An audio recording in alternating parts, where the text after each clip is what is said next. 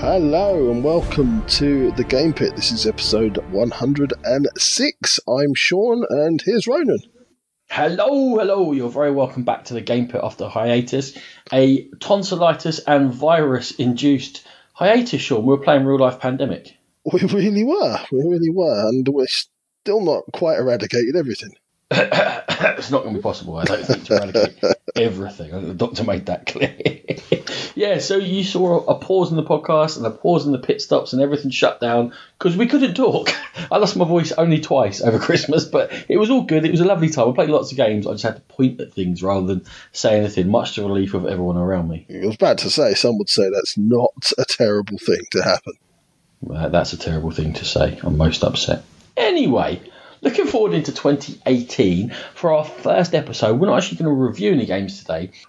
The 10x10 challenge is something that's been going on Board Game Geek for a while, where people at the beginning of the year choose 10 games that they wish to play 10 times as a sort of way to explore games in a bit more depth, because it's very easy, especially for us because we're reviewing, to play a game 3, 4, 5 times, form an opinion, and then never play it again. So we've been on and ahhing about it. We've been tickling around the edges. And this year, Sean, we decided we're actually going to try and do it. Now, try is the very important word in that sentence. You don't sound so confident there, Ronan. There's a few of these that I don't know. If I manage to get 6 of these to 10 plays, I feel like I've done pretty well. I was checking. There was 6 games that I played 10 times or more in 2017. Most of them were shorter than the games I've chosen for this, though. You get all excited when you're choosing your 10x10. You go like, oh, I'd love to play that. I'd love to play that. They're all 6-hour games. I don't care. I'm going to create time out of nowhere. Oh, yeah, definitely. I've chosen some beasts, and there's one particular game that is going to be a mission to get it played 10 times for various reasons. I thought I'd been overly ambitious, and then I saw your list. So that's what we're going to do. We're going to run through the 20 games that we're planning to play and give it some sort of format. We've chosen 5 from 2017 that we thought we've underplayed so far, which is obviously a very easy thing to do, and then 5 that are just slightly older that deserve a bit more attention. Excellent. And as always, we are very proud members of the Dice Tower Network. Go there for gaming goodness galore, and if you wish to download our episodes, we're on Podbean, Stitcher and iTunes, and of course we have our pit stop videos on YouTube.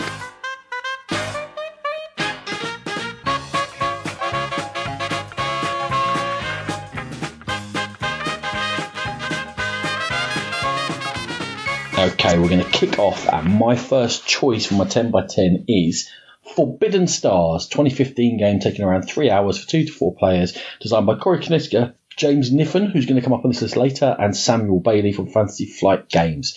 It is the Warhammer 40,000 themed space combat game, which you get missions which are trying to carry out on a modular map and having ground and fleet battles. Now, this must come up in our mentions of a game that we need to play more often than any other game. It's got all the different factions of the Chaos Marines and the Marines and the Orcs and the Eldar. It works 2 players, 3 players and 4 players. For me, for the theme of Warhammer 40,000, we've been trying to get into more of these games, workshop games, but really struggling with sort of the hobby aspect, having to put the figures together and sort of some of the, not that the rules were too complex, but like we've got Necromunda, we're going through it. It's like a 100-page rule book, and it's very different to our comfort zone. And this is the best use of the Warhammer 40,000 theme that I've ever played so far, branching into that area, hopefully going through 2018. So Forbidden Star, Sean, has come up again. We keep mentioning it. I need to play it more. That's why I stuck it on my 10x10. Ah, Ronan, I still haven't played this. I've owned it for a long time. Never played it. And it's something I'm desperate to play, but I just never seem to get round to it. It never calls to me at the right time when I'm sort of sitting beside it, and I just don't know why. I think having just learned Fallout and Fantasy Flight, its rule books, I think I'm always a little bit frightened of taking on a Fantasy Flight rule book. So that might be some of it, but yeah, it's definitely a game that I need to play very soon. I've said it before. This was one of the first uses of the dual rulebook, I think, from memory, and I think it really worked with Forbidden Stars. So this is not as hard to learn as it first appears, but it doesn't matter. I know the rules. Let's sit down and play it. What are you after in 2018 getting 10 plays of Sean? Right, so the first one for me, Ronan, is going to be Orleans. This is the bag building game and the forerunner to the 2017 release Altiplano. And why do I want to actually play Orleans? It's because I just don't think I've given it the respect it deserves. I've played it 2 or 3 times and I've absolutely loved it. I love the bag building aspect, and but there's a lot more to it going on, and I think there's lots of different strategies to try and utilize and get into and find your different paths to victory. And there's so many cool expansions that people are raving about, and I can't really buy the expansions because I haven't played the base game enough. So Orleans is definitely something I want to play a lot more, if only to get those expansions, Ronan. That is exactly why it nearly made my list. Exactly. There's an expansion that makes it like a co-op, or there's a trade intrigue, there's all sorts, and I always look at them, I always go, I can't. I haven't played the base game enough. My own reasons why I came close, Sean, and why I'm definitely up for playing a few times with you is I want to compare it to Altiplano, because I've played that. We are due to review it, and I was not blown away by Altiplano at all, which then made me worried about Orleans. And I feel like I need to go back to it. My last play was in November 2014, and I did enjoy it greatly. And now I need to know whether that was because of the novelty of the bag building mechanism, which we've seen more often, or is it actually a great game and it deserves the glowing memory I have of it. And I want to do that comparison with Altiplano. And if it lives up to memory, it's definitely going to beat Altiplano at the moment. Good stuff. So we're 2 for 2. So that's Forbidden Stars and Orleans that we are both in agreement we're going to give a go. So that makes it a lot easier.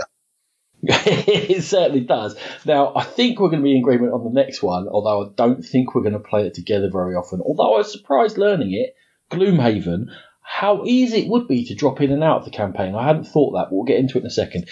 It is the first of my 2017 games. It's around 2 hours per scenario, 1 to 4 player, designed by Isaac Childress and published by Safran Affair. Huge success, #1 game on BGG.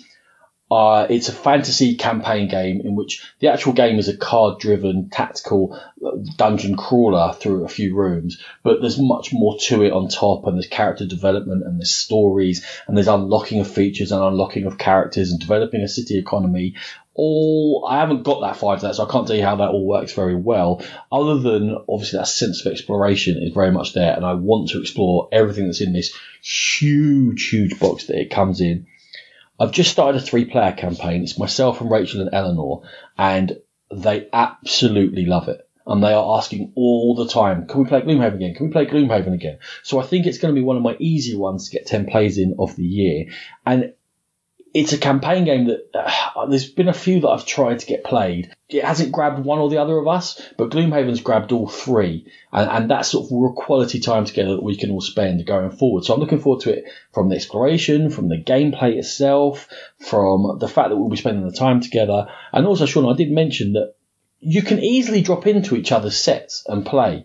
You can pick up a character and just work it out from there and join in a party. You know, the parties can expand. When you start a scenario, it always scales to however many characters you're using. People are playing it solo, using like 6 characters at once and mixing and matching their parties up so they can explore all 6 base characters that are in there. It's a really flexible system, surprisingly, for a campaign game where you usually think, right, we start with this party, we just have to continue along the rails with it. Not so with Gloomhaven, and I've been really impressed so far, and I hope to continue being impressed. Well, Ronan, you made your list first, and if you hadn't have gotten in first, this would have been top of my list. Absolutely, absolutely love Gloomhaven so far. As you said, so much to explore, so many choices in just those individual scenarios and individual cards, so many choices and difficult and interesting choices to be made. I've read online people have played hundreds and hundreds of hours, finished a campaign, and still estimate that they're only have played about 40% of the game. So there's so much to discover. I'm halfway through building my broken token insert for the game, and that'll make it even easier just to bosh out and play a lot more this year. Week 3. Broken token insert is starting to defeat me. I've only had it 6 months. The other thing about Gloomhaven is there's all this talk about how much is in the box, how much is in the box, and there's so much you can do. You can pick it up. There are rules to just create a dungeon on the fly or just pick a scenario, throw some characters into it and start playing. And the actual gameplay of an individual scenario, the way you use your cards, the way your card system rotates, that cards are your health and you have to discard them, that they've all got dual use and you're managing your situation. The gameplay of itself on an individual 1 or 2 hour game is actually fascinating. And I think that's the real genius of it. Even if you took all the other stuff away, an individual game of one scenario is really good fun in itself. So anyway, Sean, you are going to talk about another legacy game. I am, and it's one that's kind of received mixed response. Maybe not the response that everyone thought it would come out, and it's Charterstone, signed by Jamie Stegmaier from Stonemaier Games, 1 to 6 players. And Charterstone is very much a worker placement game that evolves as you play it, and the worker placement areas appear onto the map. I think it's kind of what I will get at the end of this that is kind of really inspiring me to play it. I've played one game so far, and it was okay. But it was a very sparse board, obviously, because you're starting with nothing pretty much. That's some glowing praise right there. It was okay. No, it was good enough to make me think, you know what? Once I've got into sort of round 2, 3, 4, it's going to get really interesting and there's going to be a lot more choices. And as you're growing with the game, the choices aren't going to be overwhelming. So there's that element to it. And also, I want to see what I end up with at the end, because once you've finished, then you've got this worker placement game, a final finished piece. So I want to see what myself and Natalie create through playing this game. So, yeah, the end goal is very interesting to me on this one. I'd have to say Charterstone doesn't appeal to me that much. The presentation, the cartoony stuff. My concern, and I do have to reserve judgment because I haven't played it, but my concern is that it's not very innovative apart from that gimmick of the fact that you build up some spaces on the board and then you end up with a different board at the end to most other people. Other than that, it seemed a bit bog standard Euro, to steal your phrase, Sean. So someone would have to persuade me quite gently to play Charterstone. I'm not that fussed, sorry mate. I don't think it is that innovative once you go beyond the legacy side of it. But it's just, you know me, I like to create things when I play a game. I like to see what I've created at the end, and that really appeals to me. So that was Charterstone. Yeah. I kind of see it.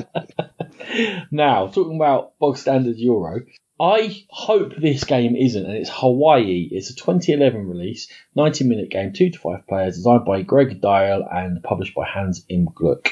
It's a Euro on a modular board in which you're attempting to score rich points by going around and getting resources and taking different actions, all themed around Hawaii loosely. It's a 90-minute thinky Euro, and it's one that for the past 7 years constantly seems to be almost on the play pile and then gets pushed back by the next 90-minute thinky Euro and the next 90-minute thinky Euro. And new contenders to come along, and it's an area that I think my general game group get excited about. They go, 90-minute Euro, hopefully this will be good.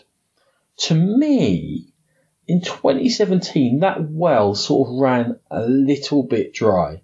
There's not that many exciting Euros come out. I've talked before about the trend for Euro games to be seen as sort of very small steps towards achieving a longer goal, and much more scripted than the Euros that I would prefer, which might be slightly older fashioned, in which you've got a bit more freedom and you can innovate a little bit more. So maybe it's just me falling out of what's the fashion, but it's definitely time, I think, for some of the Euros that I have enjoyed in the past to come back out again and have a light shone on them for a lack of new contenders, which I think is a good thing. So that's why Hawaii has made its way onto my 10x10 list. Hawaii, Ronan, has always been one of those games that kind of fades into other games. I'm never really sure what it is until I pick it up and look at the back and study it. It kind of just fades into that sea of sort of midweight Euros with a slight twist, and there's a lot that are based on sort of hot and tropical land. So it kind of fades away for me, and I never really think of it. Yeah, and sorry, I was thinking of a bad joke, which didn't really work out, which is why I had to pause. So let's get back on track, shall we? In my head, I remember it being surprisingly interesting and innovative and more different to other Euros than I'd expected it to be. But it's a long time since I played, which is why I'm determined to get it back to the table and see whether it is a missed gem, and it has got that innovation that's missing in some of the newer titles that have come out. Anyway, Hawaii, Sean, moving on. You've definitely not gone for a Euro here. No, I haven't. It's one that I talked about a couple of lessons ago, and I was really excited, and it appealed to the child in me, so I eventually tracked it down. It's WarQuest, which is... It's not. What is it? It's WarQuest. No, it's not. It's WarQuest! Sorry. WarQuest! From Glendrover, designed by Mr. B Games and L4 Studios, playing 2 to 4 players. It's a game in which you are basically trying to take over the world with your war band, doing battles, doing quests, trying to earn a certain amount of points. The thing that appeals to me is building up your own army. You're going around the map and you're recruiting your own army, and that just appeals to the child within me, and it always has done. I always thought about games like that when I was a child and thought how cool they would be, and so I had to jump on this one. I also spent a lot of money buying the various expansions, so I've got an absolute ton of miniatures for WarQuest, and I just need to get it played now because Natalie doesn't particularly like it. It's very hard to find people who like it. The map's very confusing. It has definitely got problems, but I'm still excited and I still want to play it, Ronan. It's kind of nostalgic fun. It takes me back 25 years when it would have been the best game I'd ever come across in my whole life when I was 14. Has it got the depth for 10 plays in a year? I think this is more a one play of a year game, and I'm not sure about your choice to make this a 10 by 10. This was definitely one of your ambitious ones. I'm like, who are you going to play it with? That's the problem. I might have to just solo it and like left hand versus right hand. You need to put the call out. We are putting the call out at the end of the show, but the call is going to go out for when we're around the place at certain cons. This year, Aircon, Lobster Con, wherever it might be, to come and help us get some of these games played. So, any of the games on this list excite you, note them down, fire us off a message. We're going to remind you at the end because Sean definitely needs help getting WarQuest played. I'll join in once. And that's not even the hardest one to get played, I think. I know. Mate, I'm trying to get it in early here. The call to arms is out. Okay. My fourth game is another 2017 release, and this one is Civilization: A New Dawn. 2 hour game, 2 to 4 players, designed by James Kniffen and from Fantasy Flight Games. I chose this one specifically. I am a fan of Sid Meier's Civilization. I've played the series all the way through. I haven't played 6 yet. I'm still obsessed by a game in 5, and I've been playing too much Football Manager. But anyway, it's a very unusual take from Fantasy Flight Games on this theme. You would usually, I think, expect them to go more along the military route and have different units. And that's not necessarily what they did with the last Civilization game. The war was there. It was a bit of a funny system. But they've gone completely the other way here. And they've very much abstracted it. And war is all about removing counters before you can get through. And they're just counters that are either fortified or not, and you flip them over. And it's not what people expected. And it's got pretty good reviews from the initial reviews, but I haven't seen too many glowing reviews off it. Now, for me, I want to know whether that is because it didn't meet people's expectations. Because especially until you get a few plays in of a game, and we come across this as reviewers, that your expectations very much form your opinions on a game, and you need to give certain games chances to breathe and be their own thing and not what you want them to be, and then you can judge them on their own merits. And that's what I'm after in Civilization: A New Dawn. Now, actually, I've played a bit of a game. I was ill. It was when that bit I lost my voice, and thankfully someone was there and knew the game, Jacob, a friend of ours, and he jumped in and helped me out, took over so I'd go to bed, which shows you how ill I was. I had to jump out of a game. I was very interested. My brain was firing a bit. I was looking at the different powers that you have. You've got this row of 5 cards and you can upgrade them. You can build wonders. And it seemed to me there were definite clear strategies to follow depending upon where you are, your board position, what goals you're after. And I really want to give them the chance to explore them and judge this on the game that has been released, not the game that maybe some people want to be released. So that's why Civilization: A New Dawn is on my list, Sean. Well, I'm going in with my eyes open because of you obviously discussing it with me. And I think the first Civilization from Fantasy Flight, I think it very much came third behind Clash of Cultures and Nations for me in that Civ building world. But I still thought it was a good game, and I really enjoy Civ building. So I'm definitely interested to give this one a go. I think I probably would have been put off if I hadn't have spoken to you first about it, Ronan. But yeah, I think I'm starting to come around to thinking that actually it sounds quite cool, quite exciting, slightly different way to do things. So yeah, I'm well up for this one. Awesome, because I'm going to make you play it, and we're reviewing it soon as well. So get yourself around it. This is top of the to be played pile. This and Reworld. I need to make you play Reworld. Anyway, Sean, your next 2017 game. Okay, so this is one we have reviewed in the past, Ronan. It's Ethnos by Paolo Mori from Cool Mini or Not, playing 2 to 6 players. So Ethnos was a very much an area control game where you are got an element of set collection going in and various fantasy creatures that you're going to be using to try and take those areas. For me, Ethnos, it's going to be the easiest game, I think, me to get 10 plays of it, because it plays extremely quickly. You can bosh this one out, certainly 2 players in 30 minutes, 3 players 45. So I can't see any reason not to play it. I think you've enjoyed it, Ronan. Everyone I've played it with's enjoyed it. I think it's been really well received. And the thing that I really want to investigate in this game is all the different combinations of the creatures to see what works well, what doesn't work so well, what are the coolest characters to explore, and how you can sort of eke out different strategies from within each character. And that's why I want to play Ethnos. Yeah, this is a perfect candidate for a 10 by 10. I think this is maybe your second easiest one to get 10 plays in. And I'll tell you what the other one is when we get to it. I think that, especially because you're playing lower player counts, maybe there's a couple of variants out there, and if I was going to play it that often, I might explore them a little bit, because there's a couple of rough edges. There's a few times where players are just get left fishing from the deck if people are building up big hands. So if I was really going to play it a lot and really dive into it, I might look to variants to keep it fresh. But I'm not committing to play it 10 times, but I'll happily play it half a dozen times this year with you and enjoy the game for what it is, because it is a good game, and I think this is a good choice. Excellent, Ronan. So what is your fifth game? My fifth game, and my final game of this half of the podcast, is the 2-player 2013 release from White Goblin, designed by Mark Chaplin, and it is Invaders.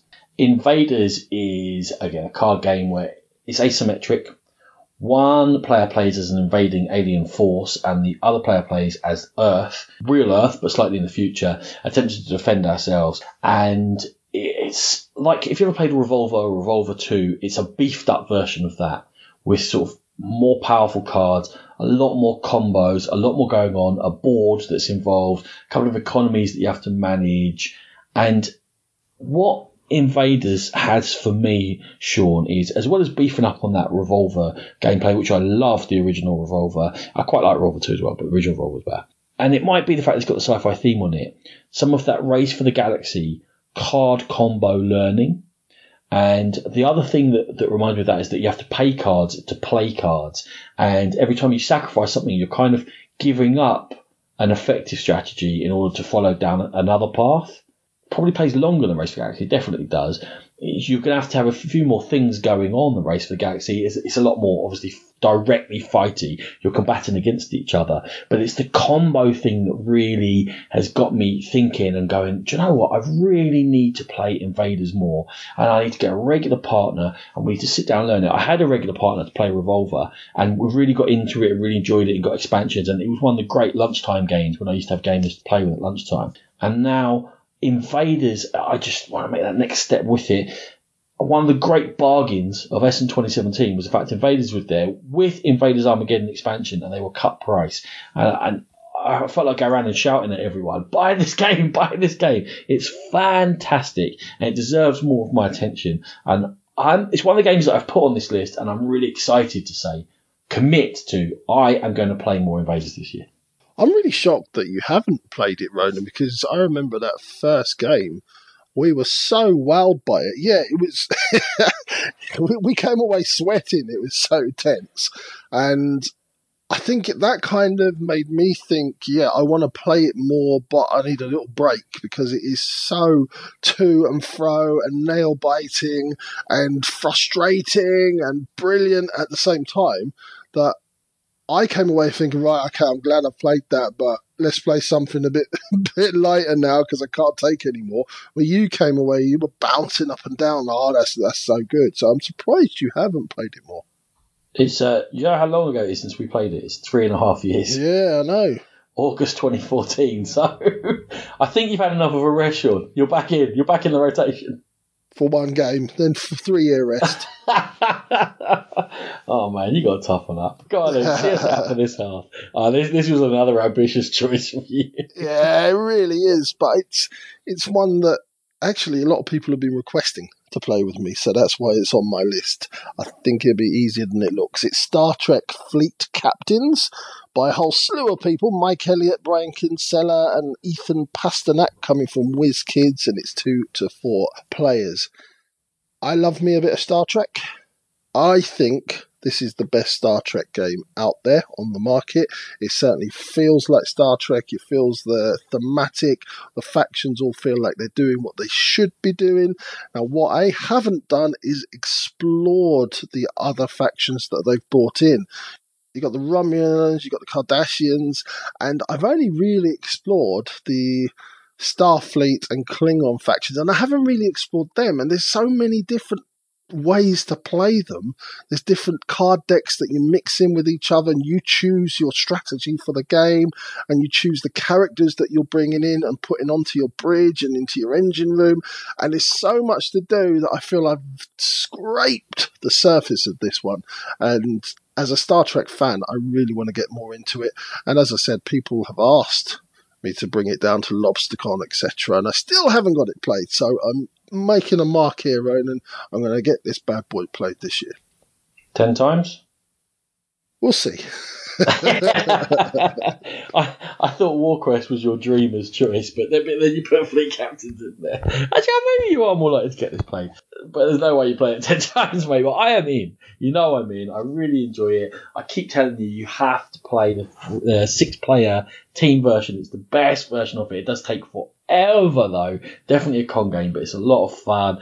We do need to explore the Dominion expansion as well as the Romulan expansion. It's just who else you're going to get to play it with. I mean, I'll try and get 2 or 3 games with you in. Yeah, 2 or 3 with you, couple with Sam at LobsterCon, couple with Nat. I'm almost there. Wow. I'm glad there's not a baby coming soon or anything. Yeah, Nat, she's got 5 works maternity leave before the baby comes, so. I'm sure that's exactly what she's going to be doing, playing a 4-hour Star Trek game. That's what she wants, obviously. Okay, so that is us for this half. We will join you again for our next 10 games in the second half of the show.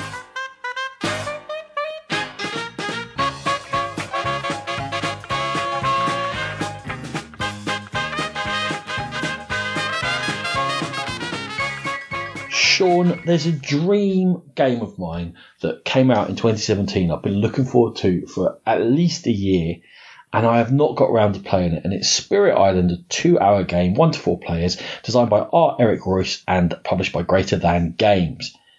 It just sounds so amazing. You are the nature spirits off an island which is being colonised by European powers, and you're attempting to fight back using quick powers that happen immediately to destroy their towns and cities and put fear on them, and longer powers which have got sort of a longer brew to it, which will be more powerful in the end, hoping that this corruption and the blight of the people coming in doesn't take over before you get to unleash your huge powers.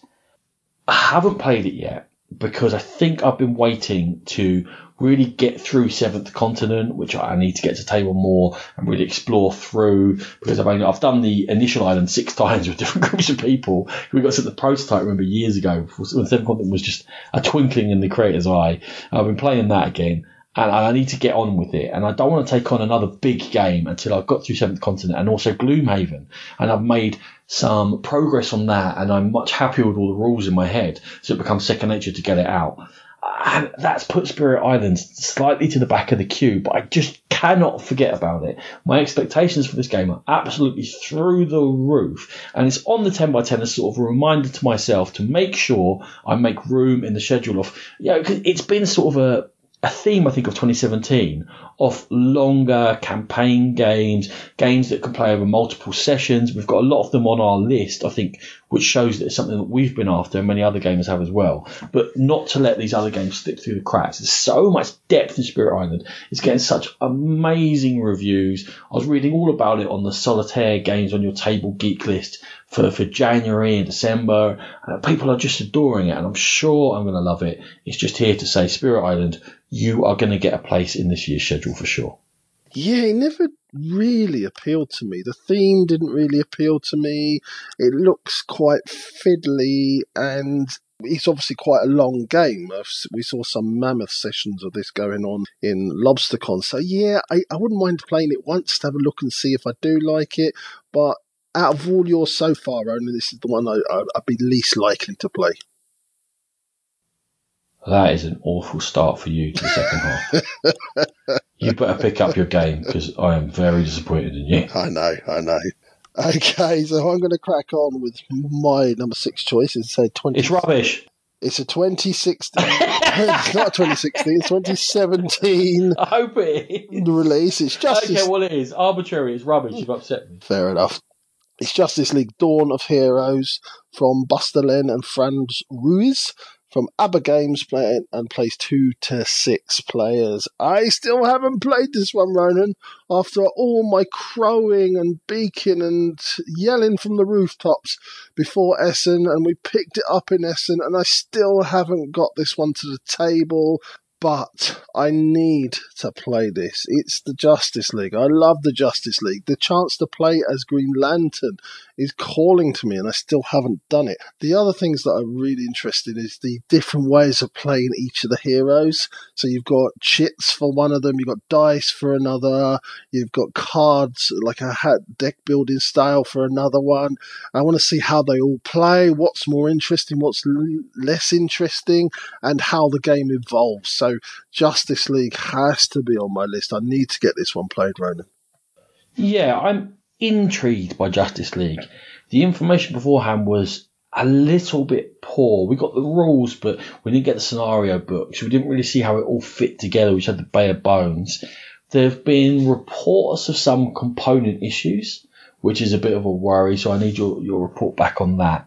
Very positive reviews here and there, very negative reviews here and there. So I think it's one of those Marmite games, to steal another of your phrases. I am very willing to explore it, Sean. I think this is one of the ones I'm most likely to forgive, though, Ronan, because I'm so into the subject matter. And as for the components, yeah, I sat in my Essen room punching out the components. Yeah, the actual cardboard is really poor. It was very hard to actually get them out without ripping the chips and the pieces. The miniatures are okay. Board looks a bit bland, but you do fill that up with various things. But yeah, the component quality isn't top-notch. I just hope the gameplay is. That's Justice League Dawn of Heroes. I hope so too. For you.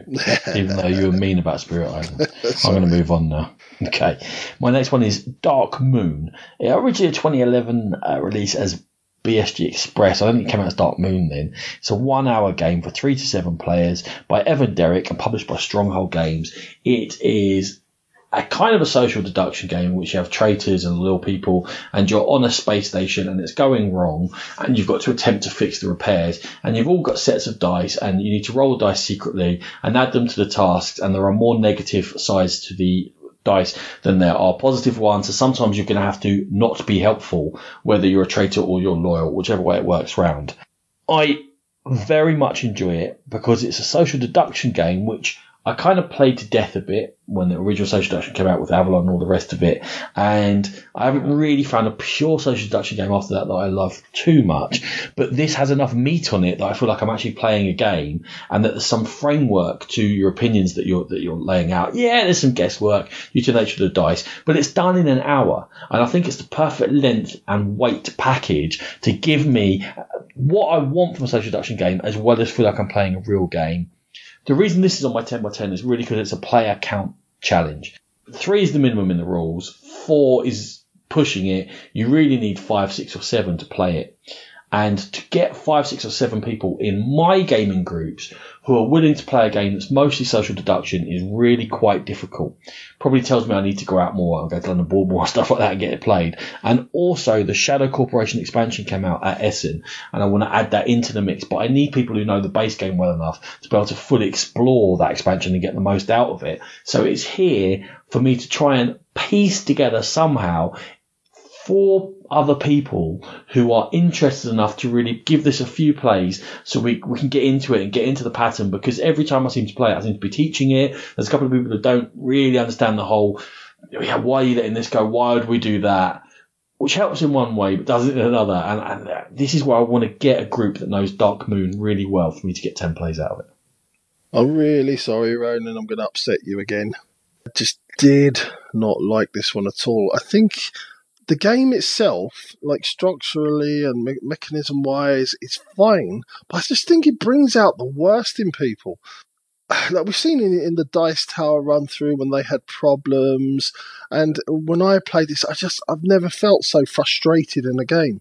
It's when you're literally locked away and you can't do anything because the group's voted against you and you are with the group. There's nothing more frustrating. You can talk until you're blue in the face, and it almost feels like the more you talk, the more they disbelieve you, and the real culprit is just sitting there laughing at you. And I've never been so frustrated, and I thoroughly did not like my one game of this. So I'm sorry, Ronan, I'm definitely not with you on this one. Both you and our lovely Dice Tower colleagues needs to stop taking it so seriously. It's just an hour of fun. If you get locked away, it's not going to be longer than for about 20 minutes. You just roll with it, observe, do the best you can, laugh at the fact that there's rubbish dice rolls and people are getting stitched up. And roll. It's a fun game. It's not a heavy, serious, stinky game. It's an end-of-the-night game. It's after a few beers game. It's a game where you go, look, one of us is going to roll terribly and look like the traitor, and it's going to be quite funny for us when we realise it's them that haven't been disloyal but have looked like they're disloyal all the time. It's just fun, Sean. People take it too seriously. You want to help the group win the game, and you know you're not the traitor, and you know that somebody stitched you up, and it's really annoying. You probably even know who the person is that stitched you up, but nobody will listen. It's really annoying. You can still influence the group subtly. That's all I can say. You're talking to a man, right, playing social deduction games. If there's a choice to brig anyone right at the beginning of a game, who are they going to brig, Sean? Probably you, but that's because... Probably me. For what reason? You're a bit... Because what? Because I'm me. Because you're you. You got to learn to grow with these things and just go, all right, that's fine. Let's just see how the game goes. Eventually, hopefully, they'll let me out of the brick. But you're going in with your eyes open. I'm lovely. I'm not used to being put in the brick. That's what? What? Who told you that? You need to stop talking to your mum before we podcast, okay? Where would I get that information off my mum? That is true. Anyway, wow, this is getting a bit dark. She's a lovely lady. Okay, so my next choice was influenced heavily by Ronan's surprise that I hadn't played it very much. It's Castles of Burgundy, obviously by Steffenfeld, one of his most famous games, and Ravensburger and Allier are the production house and plays 2 to 4 players. Now, sitting around at Ronan's house, wondering what to play, I said, oh, maybe Castles of Burgundy. And I think you, at that stage you'd played it sort of maybe 20 times in the last week with Rachel because she was mildly obsessed with it. And you were like, oh, no. And I said I hadn't played it more than once or twice. And you were like, what? Because you know I love Feld. You know I love point salad games. You know I love everything about this game sings to me and to Natalie. And the fact that we hadn't played it was made you so surprised. So I am vowing to play this one 10 times this year, just to please you, Ronan. Oh, well, thank you. Thank you for pleasing me. You're a very pleasing man. This would have been too easy for me to pick for the reasons you said. I played it over 10 times in 2016. I didn't play it over 10 times last year because the card game came out. And we took that away with us on holiday a couple of times and played that. But between the two, we played them easily more than 10 times. So yeah, this would have been just too easy a pick. It's a great choice. And I would say that Castles of Burgundy is probably, just from absolutely no evidence, but in my head, the most picked 10x10 game, I think, on all the lists, because you just see it come up again and again and again, because it's varied, it's such a strong game, it's a sticker, it's quite easy to get to the table, it works with different player counts, and it is a fantastic game. Yeah, I definitely enjoyed my couple of plays with it, but I think you might have even bought this one for me, Ronan, as a present, or for Natalie, and yeah, definitely high on my list to play this year. Yeah, for Natalie sounds familiar, I think. Anyway, my next one is 2017 release Dragonfire, a 90-minute game for 2 to 6 players from Catalyst Game Labs. Dragonfire, they took the engine that's behind Shadowrun Crossfire, a cooperative card game in which you're a bunch of ne'er-do-wells, or in this case you're a bunch of Dungeons & Dragons adventurers in Dragonfire, and you have a mission to complete, and you're going to face obstacles, which are usually enemies, and you're going to do a little bit of deck building, and enemies are going to come to individual players and attack them, and you're going to have to break them down by playing cards of 4 different colours with different actions and different varieties of damage on them to do specific colours and levels of damage to each enemy to take them out before they take out a member of your team. Now, Dragonfire, when it was talked about a while ago, I got very excited because I really do enjoy Shadowrun Crossfire. And this was supposed to be bringing that system to a mass market and making it simpler and making it more accessible. And they've gone completely the other way. To get the most out of Shadowrun Crossfire, you needed a kind of committed group of 4 players who knew the game well, and I did get some of my buddies interested in it, and we had some fun games of it, and there's a group at London on Board who knew it very well, and I played with them a couple of times and had some fun because we all knew the system. With Dragonfire, they've added more and more onto it, and locations and spell effects and special items and all sorts of this, kind of a campaign system as well. There was leveling up in Shadowrun Crossfire, but even more so now in Dragonfire, more stuff added on, all sorts of variety. It came out with 3 or 4 expansions immediately as soon as it hit the shops over here. It's on my 10x10 because, given that, I really need 3 other committed players to get the most out of it. I'm not sure how likely that is to happen. So I think I'm looking to make Dragonfire my complex solo game for this year, where I just delve into this whole system and level up characters and work it all out myself. And in fact, feel really comfortable with it. Although I am comfortable with Shadowrun Crossfire, I'm really comfortable with it before I start trying to teach other people as well and try and bring them in so that I can ease their experience. Because trying to teach either of these games without knowing them very, very well, it really puts people off. You have to be able to smooth down the edges. So I need to play this at least 10 times to smooth those edges down before I start trying to ease in some other players into my own addiction for this very clever co-op system. It's Dragonfire, Sean.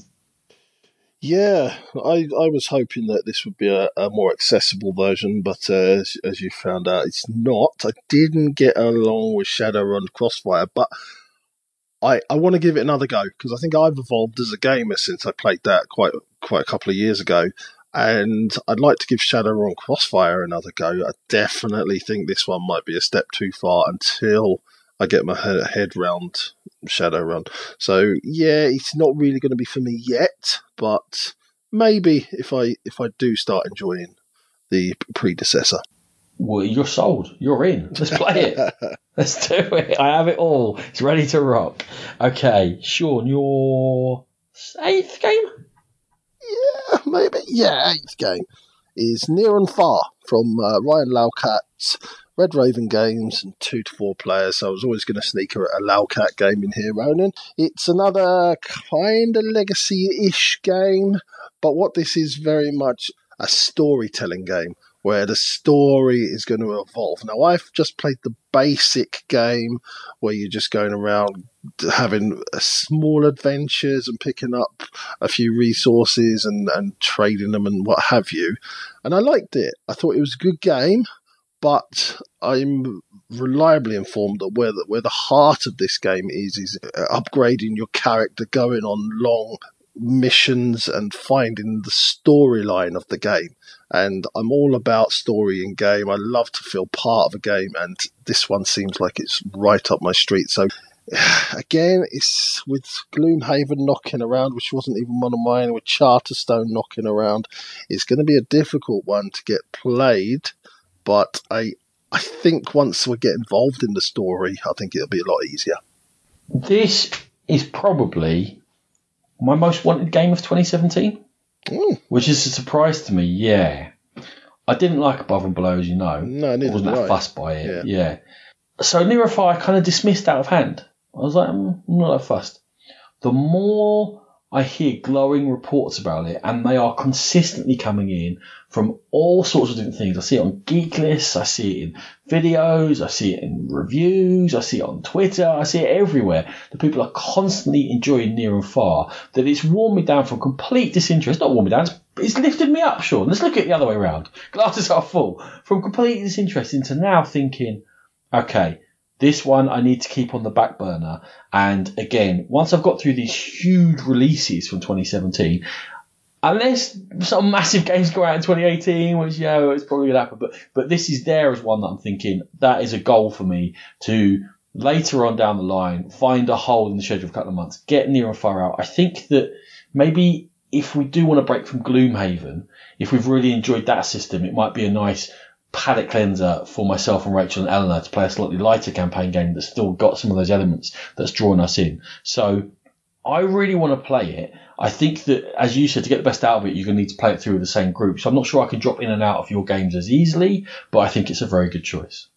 See, now, you mentioned playing with Rachel and Eleanor. I was going to suggest that could be our game, because Natalie really doesn't fancy it based on the first play. She has no interest. Now, for work reasons, you very kindly let me stay at your house quite often. I think this could be the game that sits in the boot of my car every time I come down to you, and maybe we crack out. Now you're talking. Now you're talking. Okay, I'm in. Yeah, let's do it. All right, that's in then. Let's do it. That was Near and Far. What is your ninth game, Ronan? Mine is Fields of Arla, a 2014 release 2-hour game for one or two players from Uwe Rosenberg. My copy is a Z-Man game, but it came from Foreland as well.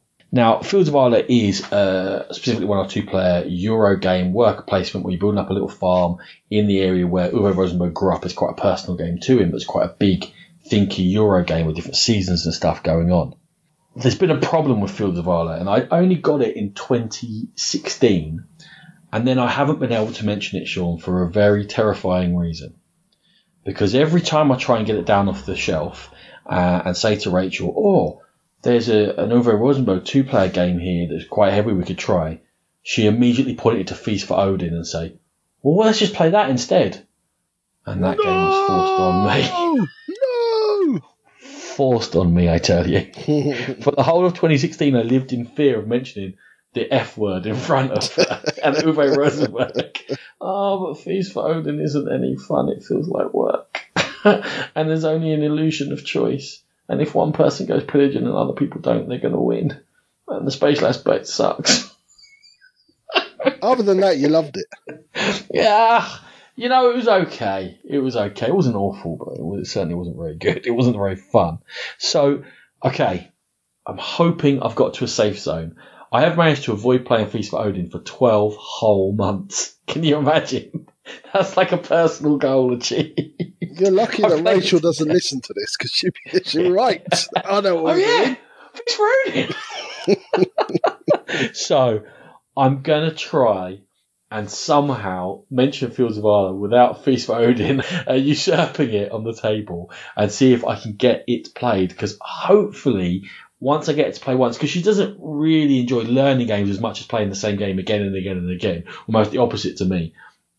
So hopefully if I get to play once, then she'll become intrigued and she'll want to delve in and play it again and again. And we'll get Fields of Arla as our heavier Euro two-player game of choice.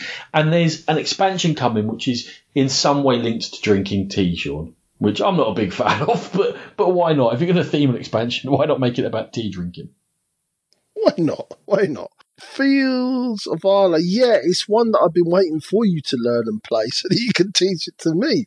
I'm a bit scared. It's a massive box and looks like there's a lot to learn there.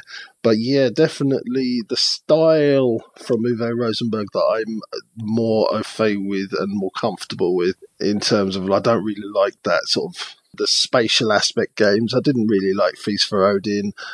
The only one that I've ever really enjoyed is Patchwork. So, yeah. Bear Park. Oh, Baron Park. Yeah. Fair enough. But that wasn't Uwe Rosenberg. But I'm talking about Uwe Rosenberg games. Oh, wow. Fine. All right. Chill. Fine. Yeah, like that. Be like that. Okay. But, yeah, so definitely back to the style of his that I enjoy. And I probably should have put Caverna down because that's one that's been sitting on my shelves for a long time. I cannot bring myself to play Caverna. I played the 2-player version the other day, and I was like, just everything about it screams it's take away everything I like about Agricola. But really? I should play it. See, I think it's going to add everything that I want. I know, but we've got completely opposite views on what's good about Agricola and what isn't. So it's like they said, well, how can we make Agricola not fun for Ronan? Oh, we'll take away all the tense tightness and the meanness. And anyway, I don't know. I haven't played it. I'm just talking rubbish as usual. You should probably talk about a game that you know something about and just stop me blathering on. Okay, Ronan. So my number 9 choice is Concordia from Matt Gertz, coming from PD Verlag, 2 to 5 players. This one's a really simple one, Ronan. I love Concordia. I loved the hand management aspect. I loved sort of the taking over the various cities and putting your buildings into the cities and the economy of it, but it didn't quite work for 2 players.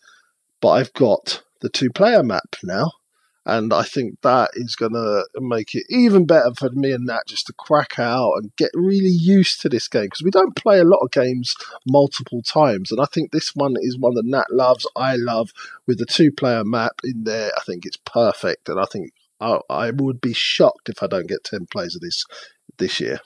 The first thing I wrote down was a safe bet. It's a quality game. The I don't know, because there's a couple of 2-player maps. I've played on the UK one 2-player. It certainly worked. I'd say I enjoy it more with slightly more players, but it works perfectly with 2 players. You scale the deck and all the rest of it. Are you interested in using the Salsa expansion or not, Sean? I haven't really looked at it, Ronan, but I think once I get sort of more into the game, I'll certainly be looking at the other expansions. Yeah, there's been enough in Concordia and a couple of map packs for me that I haven't played Salsa yet, so that's something I'd like to try, and always up for a game of it. I think this will be an easy one to get your 10 plays in. Okay, my last game for the 10x10 is a Kickstarter that arrived just before Christmas. We previewed it from a prototype that was sent that actually turned out to be quite a lot of a prototype. It's Mythic Battles Pantheon. 2017 release, 90 minutes, 1 to 4 players, from Benoit Nost and Eric Boulay from both Monolith and Mythic Games. And we did play that prototype before the Kickstarter. We talked about it. I did a little 8-minute section or something in the middle of a episode, and I recommended it. And I'm really glad that I did recommend it. And we do only boost Kickstarters that we've been able to try and that we do genuinely like, because we do get loads of requests, and this is one that I'm glad, because I backed it then. I just backed it on the basic level, and the amount of stuff that came in, it wasn't crazy. It wasn't like Simon levels where you get a huge box and you're like, oh, I'm never going to play this. Kind of, we've said this before, it kind of puts you off, but almost back in the game, because you're like, it's too much. This came in a box and another box the same size. They're big boxes, but they all made sense. And I think because the system is simple with depth, and I can automatically see that all the extra units I've got, I can just switch them in very easily to what's already in the base box, and they just add extra options, but don't mix up the rules too much and don't make it too complicated and don't throw things out of whack. It came with a big scenario book I was quite surprised by, actually, because that added a lot of different options in there with co-op play and all against one play and team play. And one player plays as loads of monsters in this Greek mythic setting, and the others are heroes and gods, and they've got a certain amount of time to take the monsters down, and all a variety, again, all based on a very simple minis system. So I'm really impressed with the system. I was really impressed with the value I got for my Kickstarter pledge. I love the scenarios in there, and I talked earlier about Warhammer games and trying to get into more play of minis games and kind of branching into an area because it's interesting, but it's not my comfort zone, as I said. I think between Mythic Battles Pantheon and Shadespire, those are going to be my two gateway drugs in the beginning of this year into looking more into tactical minis games. And while I keep saying it's a minis game, it really is a clean system whereby I feel like I'm making decisions more than I'm fighting the rules and checking things all the time. And that's why it's so appealing to me. And I really want to dig my teeth into all the options I've got and all the different ways of playing. And I'm really hopeful about Mythic Battles Pantheon, Sean. I'm really enjoying it. Oh, mate, this is the one I really, really am gutted. I miss backing because when I saw some of those miniatures that you got, they were absolutely breathtaking, absolutely beautiful. And they're all creatures and sort of mythological heroes that you know. So you got your Medusas and your Hercules and your Zeus and all these things that already know all are about. And to then have a really clean system, as you said, almost like an intro level, but with lots of variety, it sounds perfect for me. So I'm really, really up for playing this with you. And I've come close a couple of times from buying stuff off Facebook and eBay and stuff. So I'm trying, because I got the baby coming in April. I'm trying not to take the plunge, but it's difficult. It's a winner for me. You know what's difficult, don't you? You know what's difficult. I resisted Joan of Arc once because it was back in the autumn and Essen was coming up. We had so many games coming in, and the late pledge opens in a couple of days' time. 22nd of January it opens up 2018. I'm like, oh, have you seen what you get for your basic pledge of Joan of Arc? No, and his Nemesis is coming out as well. So Nemesis is coming out. Nemesis will be out today as we record this. It'll be out when this episode is live. Oh, why did you remind me? And Lords of Hellas will be in the post soon, Ronan.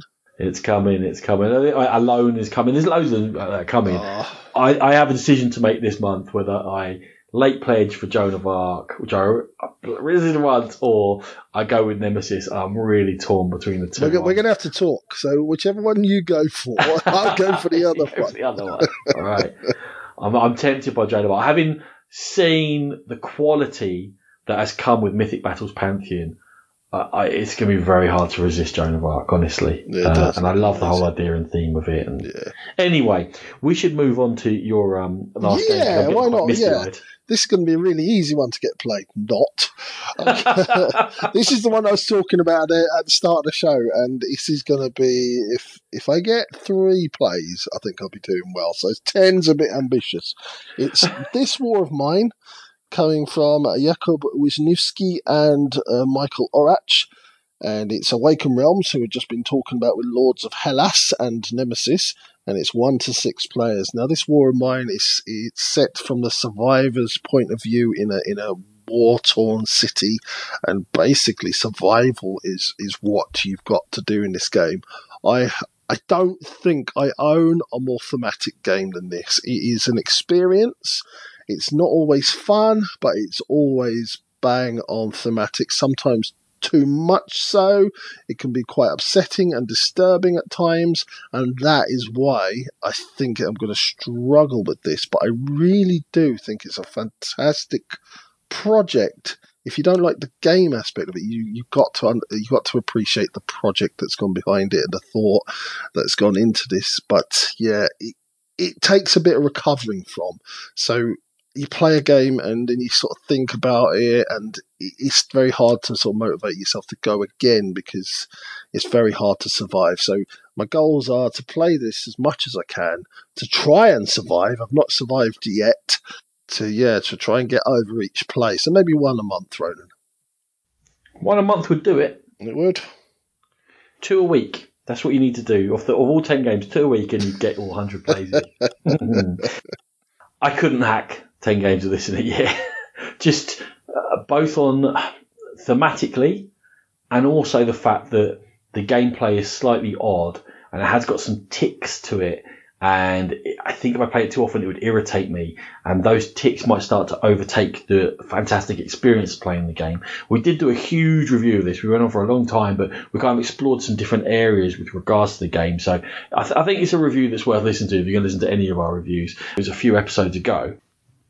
I would say that I played my first game of Raid on Taihoku yesterday, which is a Taiwanese cooperative game, which is based on a raid, or a bombing session basically by the US Air Force on Taipei, on Taihoku, in May 1945. And you play as a family during this air raid, and you get given, everyone's got a mission that they have to carry out, or they're going to get reneged for effect. Basically, if you don't carry out your mission by a certain point in the game, you're pretty much going to lose. And it's much lighter. It doesn't attempt to go into sort of depths that this War of Mine does. But there are events such as sexual assault in there, and there's darkness for having to eat basically animal carcasses, pets. And you can eat the family pets, which creates huge, you know, disparity in mood, but it might be the only thing that keeps you alive. It's all a much lighter touch and a lighter brush, but I think it touches on a lot of the same themes, Sean. So it's not the huge experience that this War of Mine is, but it's in a similar ballpark, different mechanically. And that is one that I'd be more likely to come back to and play again and again because of the ease of play. But I wouldn't miss out on never playing this War of Mine. I'm very glad that I did play it because it was a unique experience. Yeah, absolutely. I think quite a difficult one. But yeah, Raid and Taihoku sounds like something that I'd like to give a go as well, if it's anything like this War of Mine. But yeah. Shall we just self-promote here and say there's a pit stop that's dropped on it if you want to find out more? Why not? You just have. Okay, well, that was our 10 by 10. Whether we make those or not, we will see throughout the year. And hopefully you will join us in our outro in just a few moments.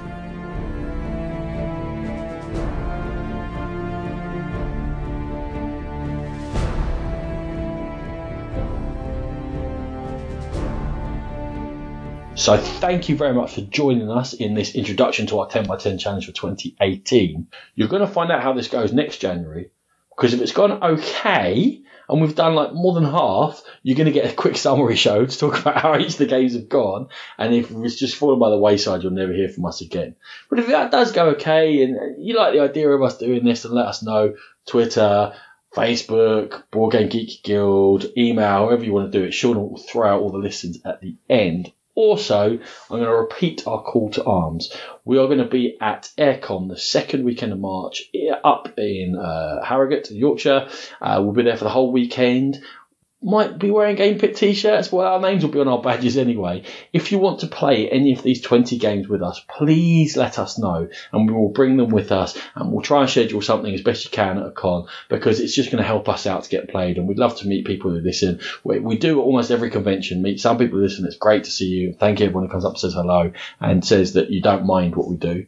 So your help required. Help us do it at Aircon in March, and then at the Lobster Cons if you can make them in May and in November, and anywhere else you might see us. We're always kind of loath to book things up at Hugo Games Expo at Essen because we're so busy sort of with industry folk and pretending that we know what we're talking about. But maybe even there as well, Sean. We need help. Yes, Ronan, we absolutely do. And as you said, Aircon's going to be the first one we're at. And it's going to be our first Aircon, so we're really looking forward to it. We're there the whole weekend from the Friday through to the Sunday. I think it's the 9th to the 11th of March. And, yeah, really looking forward to it. And if you could help us out with some of those games, then please do. I believe you're roping Dan Hughes into playing something with you. I shudder to think what you two are going to get up to. Yeah, Dan mentioned maybe hooking up, playing a game, maybe hook some of the other gaming luminaries that are attending and try and get them playing. But yeah, certainly if any of you guys want to, I'm more in touch with the common man. You and your luminaries. Yeah. I've always thought of Dan's planning the Huddersfield expansion for Star Trek Fleet Captains. The Huddersfield Tassians. That's my that the Huddersfield of Fire. We better stop there. The jokes aren't getting any better. Thank you, Sean. Thank you, Ronan. Thank you, everyone, for joining us. Next time round, which should be hot on the heels of this, we are going to give you some quick reviews off slightly lighter games that we've played over the holidays with family. Sean's case, it's going to be with his son and family, so maybe more family games. My kids being slightly older, maybe games aimed at a slightly older market. Anyway, we are very proud members of the Dice Tower Network. Go there and to the Dice Tower itself for gaming goodness galore. As Ronan mentioned, we do have a guild on Board Game Geek, and that's possibly the best way to come and contact us and start a conversation. One of the other ways is by emailing us. We're on The Game Pit Podcast at gmail.com. We're on social media on Facebook and Instagram, and we are also on Twitter at Game Pit Podcast. If you wish to download our podcast episodes, we're on Stitcher, iTunes, and Podbean itself, and we do have our own channel on YouTube now, where you can go and view our pit stop videos, which are very much meant to be a very quick introduction and overview of a load of games that we're covering. So please pop along there. Thank you very much for listening. Music by E. Aaron.